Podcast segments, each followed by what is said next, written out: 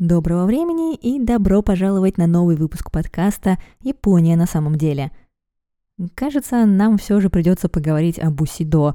Поняла я в октябре, взглянув на результаты голосования на сайте, а также вспомнив несколько не очень удачных разговоров на эту тему с незнакомцами в интернете. Впрочем, вскоре стало ясно, что эпизод про Бусидо совершенно немыслим без истории о 47 верных вассалах – известный также как «Сокровищница вассальной верности» или «Месть Ронинов из Ако». Герои этой истории часто вспоминаются как идеальные самураи, воплощение бусидо и всех тех ценностей, которые оно представляет. Постановки пьесы про доблестных ронинов и по сей день собирают аншлаги, раз в несколько лет по теме знаменитой вендетты снимается кино, а посвященный 47 ронинам фестиваль, ежегодно проводящийся в Токио, кажется, год от года становится лишь популярнее. И, разумеется, в этой истории все не так однозначно и просто, как кажется на первый взгляд. А потому давайте посмотрим, что представляла собой месть 47 Ронинов из Ако на самом деле.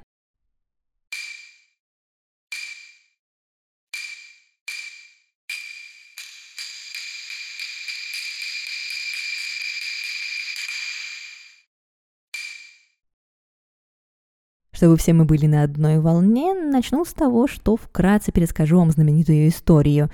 В 1701 году, во время новогодних торжеств в Сёгунском замке в Эдо, молодой даймё Асану Наганори был назначен ответственным за часть церемоний.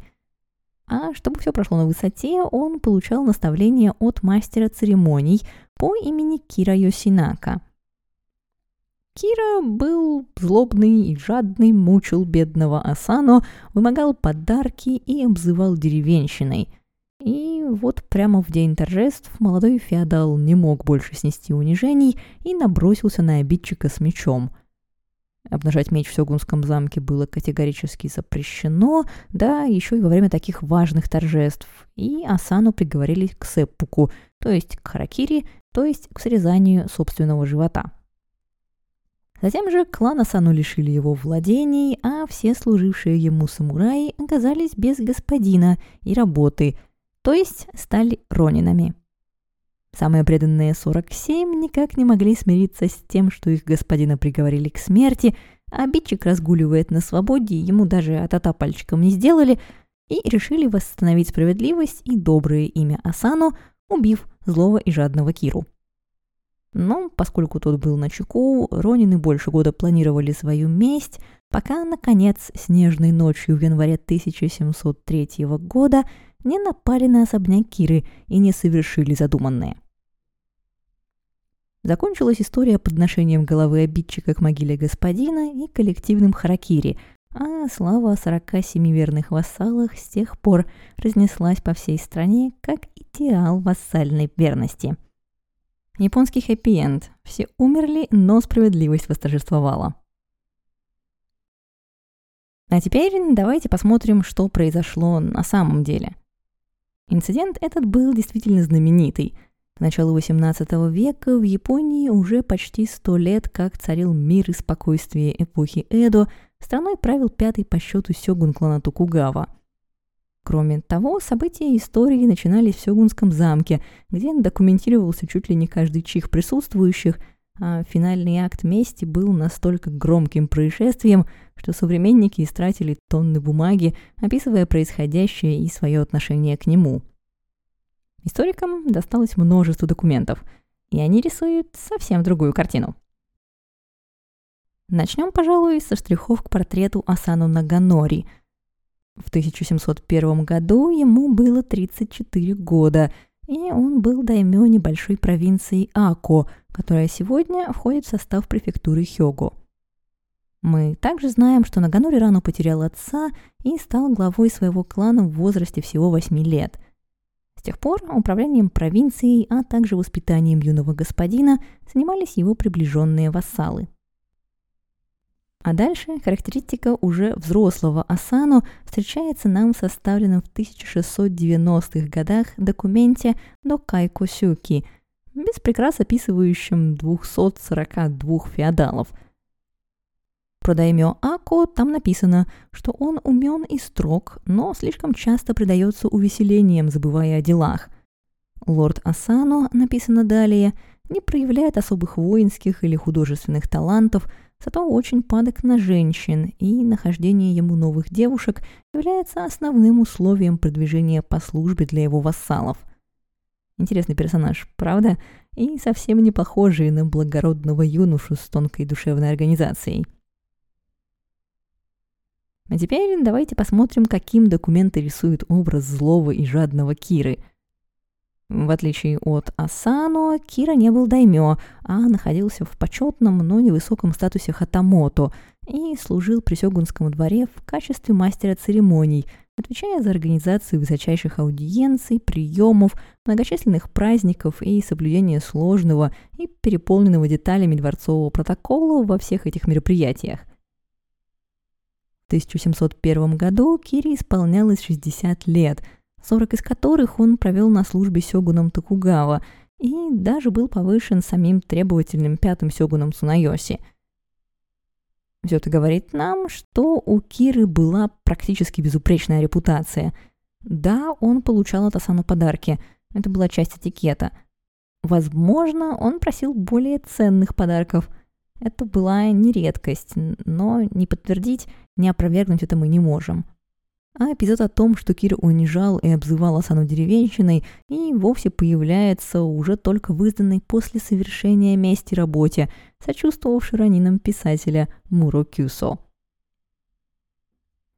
Теперь же давайте посмотрим, что произошло с нашими героями в судьбоносный 14 день третьего месяца или по современному счету 17 апреля 1701 года – с наступлением Нового года Сёгун отправил поздравления императору в Киото, а император, получив поздравления, отправил в Эду представителей с обратными поздравлениями и благодарностями.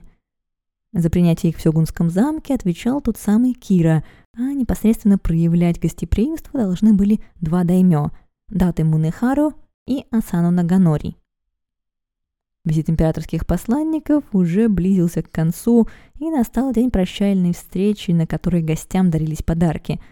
И что-то в дворцовом графике подвинулось, потому что вручение подарков было решено перенести на более раннее время. Асану был об этом предупрежден и спокойно сидел в выделенной ему комнате для ожидания, а Кадзивара Йоритеру, служивший на женской стороне дворца, бегал в поисках Киры, чтобы лично уточнить изменение времени. Наконец-то, встретив его в коридоре, Кадзивара завел беседу, но вдруг, как из ниоткуда, появился Асану и, прокричав «Помнишь мою недавнюю обиду?» ударил Киру своим коротким мечом. Тут стоит отметить, что второй длинный меч носить во дворце было нельзя, поэтому ни у кого из участников сцены его при себе просто не было.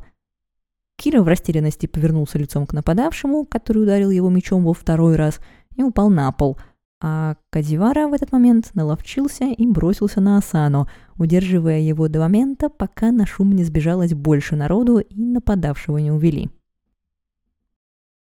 Посаженный ожидать наказания за свой вопиющий поступок Асану, мало того, что он напал на Кирю, так еще и сделал это во дворце и в день церемонии с участием представителей императора, чуть ли не сорвав и однозначно осквернив церемонию – так вот, посаженный ожидать наказания Асану, судя по всему, никаких писем или предсмертных стихов не писал, и информации о том, чем же ему так насолил Кира, не сохранилось.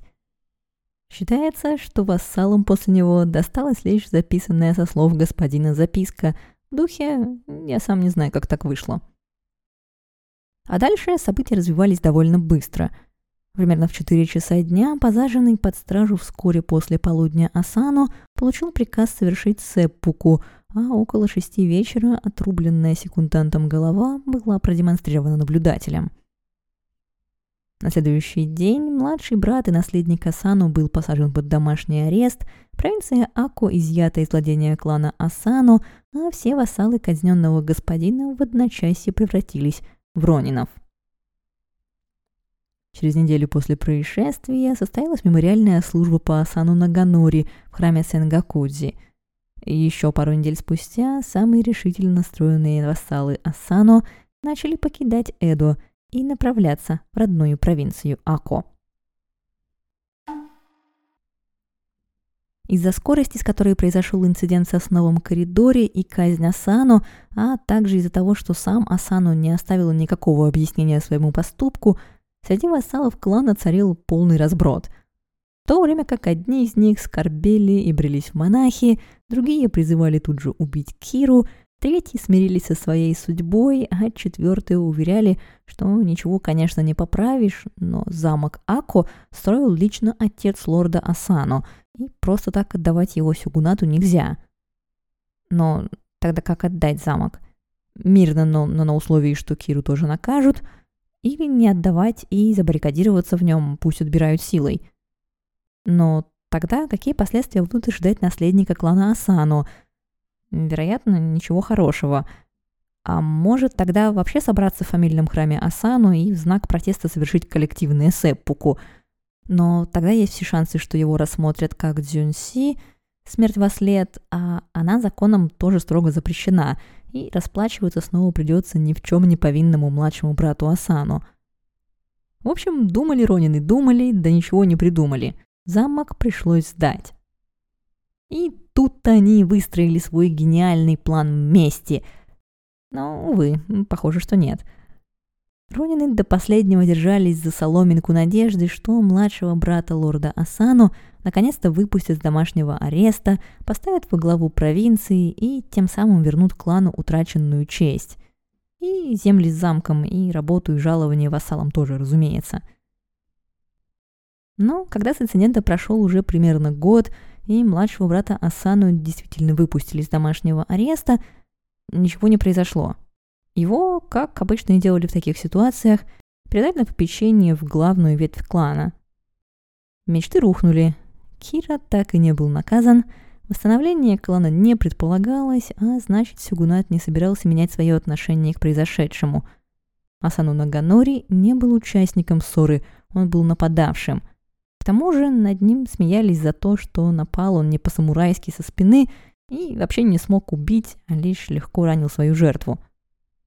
Ронины поняли, что вернуть прекрасные прошлые не получится, и через 10 дней после издания указа предводитель всего этого благородного собрания Оиси Кураноски собирает на тайное совещание 19 самураев, находившихся тогда в регионе Кансай – и на знаменитом собрании в Маруяма в Киото объявляет им план возмездия.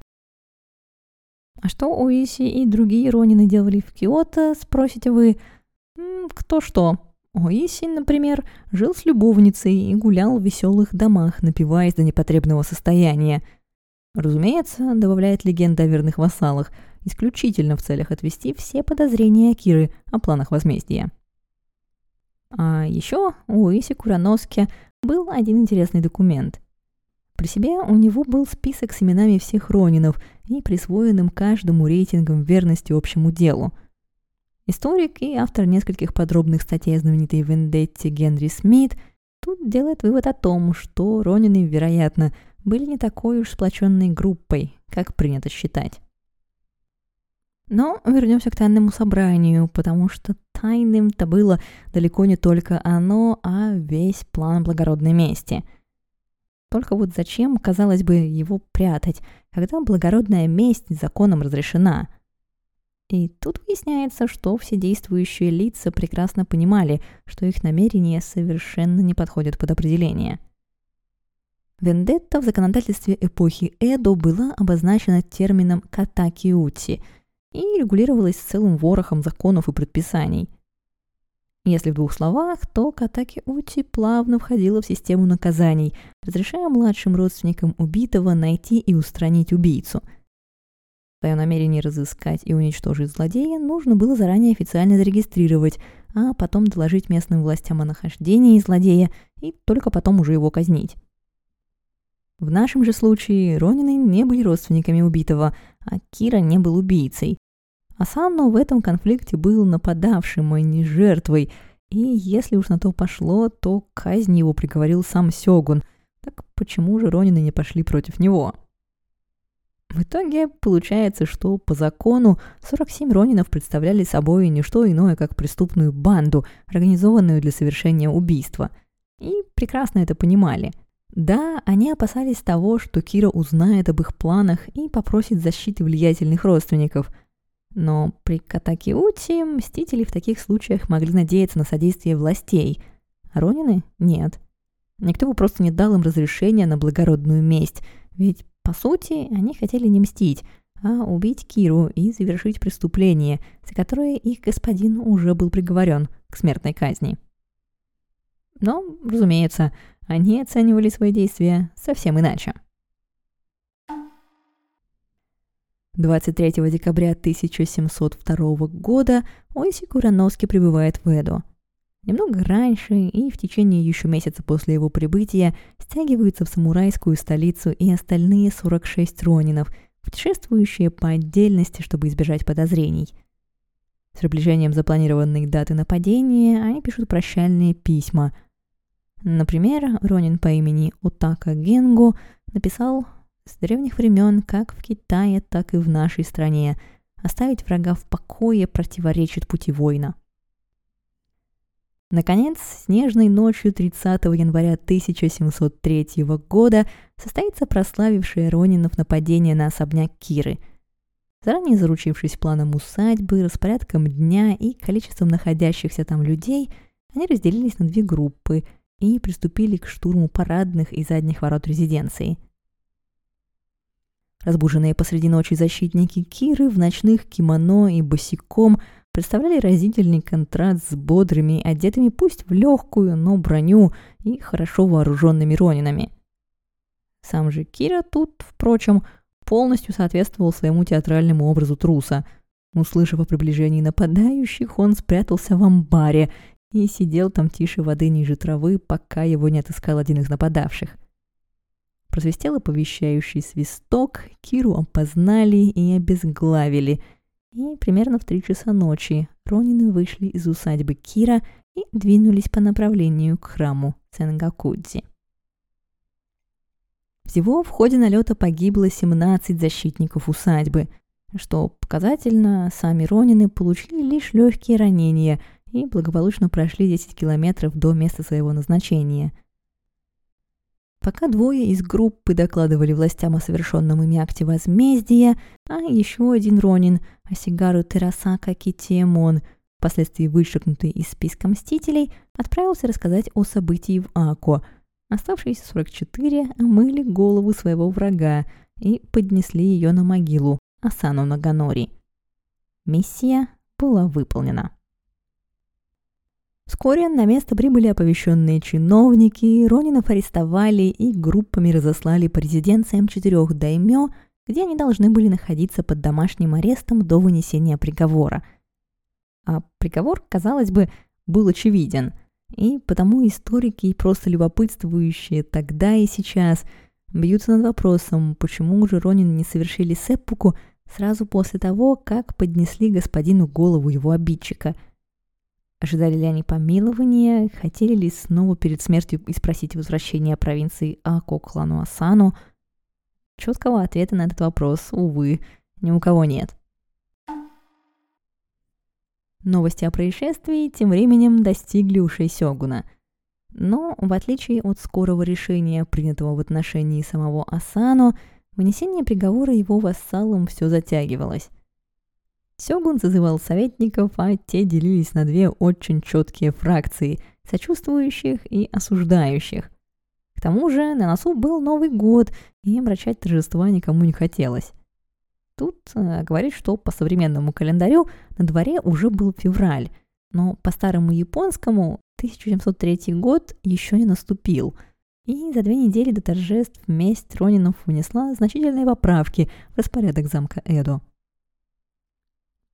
Решать вопрос о виде наказания и необходимости его как такового собралась целая комиссия. Правда, комиссия тоже тянула кота за хвост и вместо судьбы Ронинов занималась рассуждениями о том, не слишком ли быстро потерял сознание раненый во время нападения сын Киры, или он должен был продержаться подольше, а может быть вообще взрезать себе живот. Что же до Ронинов, то комиссия решила, что они повременят с принятием решения.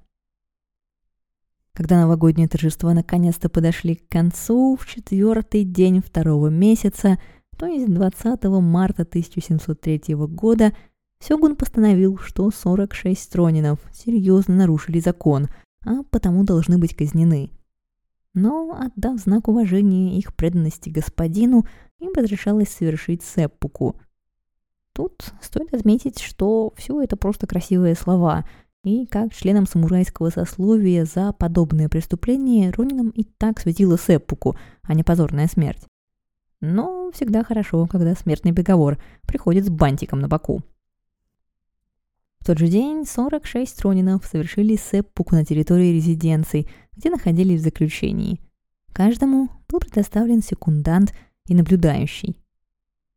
Кремированные же останки Ронинов затем были погребены в том же храме Сенгакудзи – где ранее упокоился дух Асану Наганори. Но, разумеется, история на этом не заканчивается. Прецедентов, подобных этому, в японской истории не было. Вопреки популярному сегодня мнению, что Ронин и Изаку были идеальными самураями и действовали согласно кодексу чести, в Японии эпохи Токугава их действия привлекали внимание в первую очередь потому, что были крайне необычны. И хотя официально дискуссии на тему не поощрялись, высказать свое мнение о том, герои они или злодеи, желающих все равно хватало. Настоятель храма Ринноти в Никко, Кобен, восхищался верными вассалами и даже посвятил им стих. Конфуцианский ученый Сато Наотака обвинял Ронинов в корыстных мотивах и ожидании помилования – и его точка зрения подтверждается тем, что ни перед, ни после нападения Ронины почему-то не готовились к смерти. Впрочем, чтобы не создать у вас впечатление, что месть Ронинов стала самой обсуждаемой темой года, сообщаю, что многие дневники того периода ее совершенно не упоминают, хотя пересказывают другие интересные события, или, как Арай Хакусеки, упоминают события, но куда больше внимания уделяет повышению собственной зарплаты – и тем не менее, за годы обсуждений от историков, философов и просто любителей просуждать достанется абсолютно всем героям истории. Асану обвинят в неумении обращаться с мечом и позорном нападении на Киру со спины, Киру обвинят в трусости и том, что он не защищался от нападения, 47 Ронинов тоже, разумеется, обвинят и в корысти, и в трусости, и в общей несамурайскости – Например, Ямамото Цунетомо, автор одного из классических текстов о пути воина Хагакуре, хотя и разделял их взгляд о том, что для достижения благородной самурайской цели все средства хороши, а лишние трупы и ущемленные простолюдины – это такие досадные последствия, которыми можно пренебречь. Он тоже прошелся по Ронинам, раскритиковав их нерешительность и долгие сборы. Истинный самурай, утверждал Ямамото, незамедлительно напал бы на Киру, порыве праведного гнева. Впрочем, критиков Ронинов тоже критиковали. Их называли легалистами и просто узко смотрящими на события людьми, которые не понимают общей картины. Правда, поскольку ни прецедентов, ни логического подтверждения правильности действий Ронинов не наблюдалось, вместо аргументов в ход шли конфуцианские истории Древнего Китая. Хорошо, что они есть на все случаи жизни – были и те, кто, как Хаяси Хоку, хорошо сидели на двух стульях сразу, говоря о том, что в этой истории вообще все молодцы. И Ронины молодцы, потому что верны своему господину, и Сюгунат, работодатель Хаяси, тоже прекрасен, потому что вынес решение в точности согласно современным законам. Возможно, про инцидент с Ронинами поговорили бы, да и забыли, но не тут-то было – Скандал в Сёгунском замке, долго вынашивавшийся план мести, практически театральная расправа с врагом и массовое самоубийство Ронинов никак не могли пройти мимо, конечно же, театра Кабуки, который всегда рад был показать зрителям что-то новое и эдакое. Герои с устаревшими ценностями, павшие от руки не особо популярного Сёгуна, что может быть лучше? И театральный конвейер закрутился – Первая постановка по мотивам вышла всего через две недели после Сеппу Куронинов. Но, хотя для обхода цензуры события пьесы и поместили в другую эпоху, власти прикрыли постановку всего через три дня. Это, впрочем, никого не остановило, и за оставшиеся полтора века эпохи Токугава в театрах выйдет еще примерно 120 разных постановок на тему. Кто стал главным героем пьесы? Разумеется, не и сдержанный Кира. Публика театра Кабуки хотела зрелищ, хотела бравых героев-самураев с мечами. Все остальные формальности и историческую достоверность они были готовы проигнорировать. А раз герои с мечами были очевидны, Кире выпала роль злодея, жадного и трусливого манипулятора, погубившего благородного молодого даймё. В 1709 году умрет пятый сёгун Токугава Цунайоси.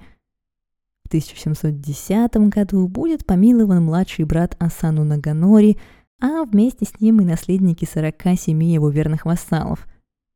В том же году знаменитый драматург Тикамасу Мунзаэмон выпустит свою пьесу о Ронинах. События его произведения будут перенесены в XIV век, а главными героями станут Кому Ронао, ака Кира Йосихиса и Энья Ханган, ака Асану Наганори.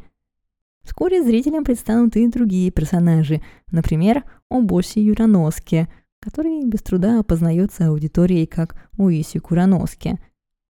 Имена остальных Ронинов меняют и того меньше. Постановка же заканчивается сценой, в которой Ронины нападают на усадьбу Мурунао, обезглавливают его и подносят голову к могиле Энья Ханган. Ничего не напоминает? В 1747 году в возрасте 83 лет умрет 47-й Ронин, тот самый Осигару Тарасака Китиемон, которого отправили сообщить о месте вассалов в родные края и вычеркнули из списка мстителей. С его смертью окончательно опустился занавес реальной истории верных вассалов. А на следующий год поднимается занавес на примере самой популярной пьесы по мотивам этой истории – «Сокровищницы вассальной верности» Канады Хон Тюсингура. Длинная одиннадцатиактовая пьеса, в которой было место романтики и драме, юмору и жестокости, имела колоссальный успех и с тех пор никогда не покидала театрального репертуара. А главное, она абсолютно всем устраивала власти. Чосингура не критиковала правительство Токугава, но повествовала о доблести самураев, их верности и достоинстве. Сегодня это признанная классика кабуки – и, возможно, она даже немного слишком популярна, потому что реальный исторический эпизод мести Ронинов из Ако японцы тоже довольно часто называют Тюсингура, а в народном сознании укрепилась идея о том, что Асану и Ронины хорошие, а Кира плохой. С окончанием в середине XIX века эпохи Токугава история о 47 верных вассалах заиграла новыми красками – Новая просвещенная Япония эпохи Мэйди создавала себе новый образ. И старая история о громком преступлении, как ни странно, оказалась тут весьма кстати. Воспетая театром доблесть и верность вассалов стала идеальным примером японского характера, души самурая и прекрасной иллюстрацией бусидо – что интересно, поощряя действия Ронинов, правительство Мэйдзи одновременно полностью запрещало кровную месть как пережиток варварского прошлого. И в 1873 году все тот же император Мэйдзи даже издает соответственный указ. Все в ту же эпоху Мэйдзи история о верных вассалах попадает на Запад.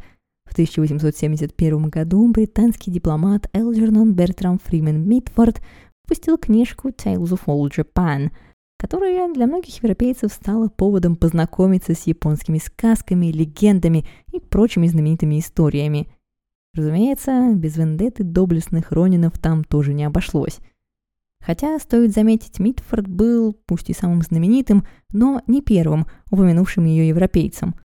Историю эту в своих трудах уже пересказывал голландский дипломат Исаак Титсинг – и в 1822 году они издавались в книге с очень-очень длинным названием, которое я не возьмусь зачитать на одном дыхании. Популярность Тюсингуры продолжилась и в 20 веке, когда воинская доблесть и верность вассалов делу господина сначала помогала популяризировать завоевание Японской империи, а затем с достоинством принять ее поражение. Как подводит итог своей главе о 47 Ронинах Беатрис Боддард Бейли, возвышение насилия, обмана и убийств, широко представленных как в Хагакуре, так и в инциденте Ако, как проявление Бусидо, священного пути воина, первоначально было протестом против политики пятого сёгуна – но неизменная популярность, которой эти истории пользуются и по сей день, по-видимому, основана на обращении к примитивным человеческим эмоциям, страстной привязанности к товарищам и богоподобной власти над жизнью и смертью. Думаю, в этом действительно что-то есть. А потому в следующий раз мы посмотрим, что хотел сказать читателям автор Хагакуры – и как этот и другие тексты повлияли на создание и развитие концепции Бусидо. Не забудьте подписаться, чтобы не пропустить новые выпуски, поделитесь этим эпизодом с другом, который любит самураев, и подумайте о том, чтобы поддержать подкаст материально. Помимо моей бесконечной благодарности, вам будут также доступны разные плюшки, как, например, бонусные мини-выпуски или расширенная версия этого эпизода с еще большим количеством деталей. До скорой встречи! Пока!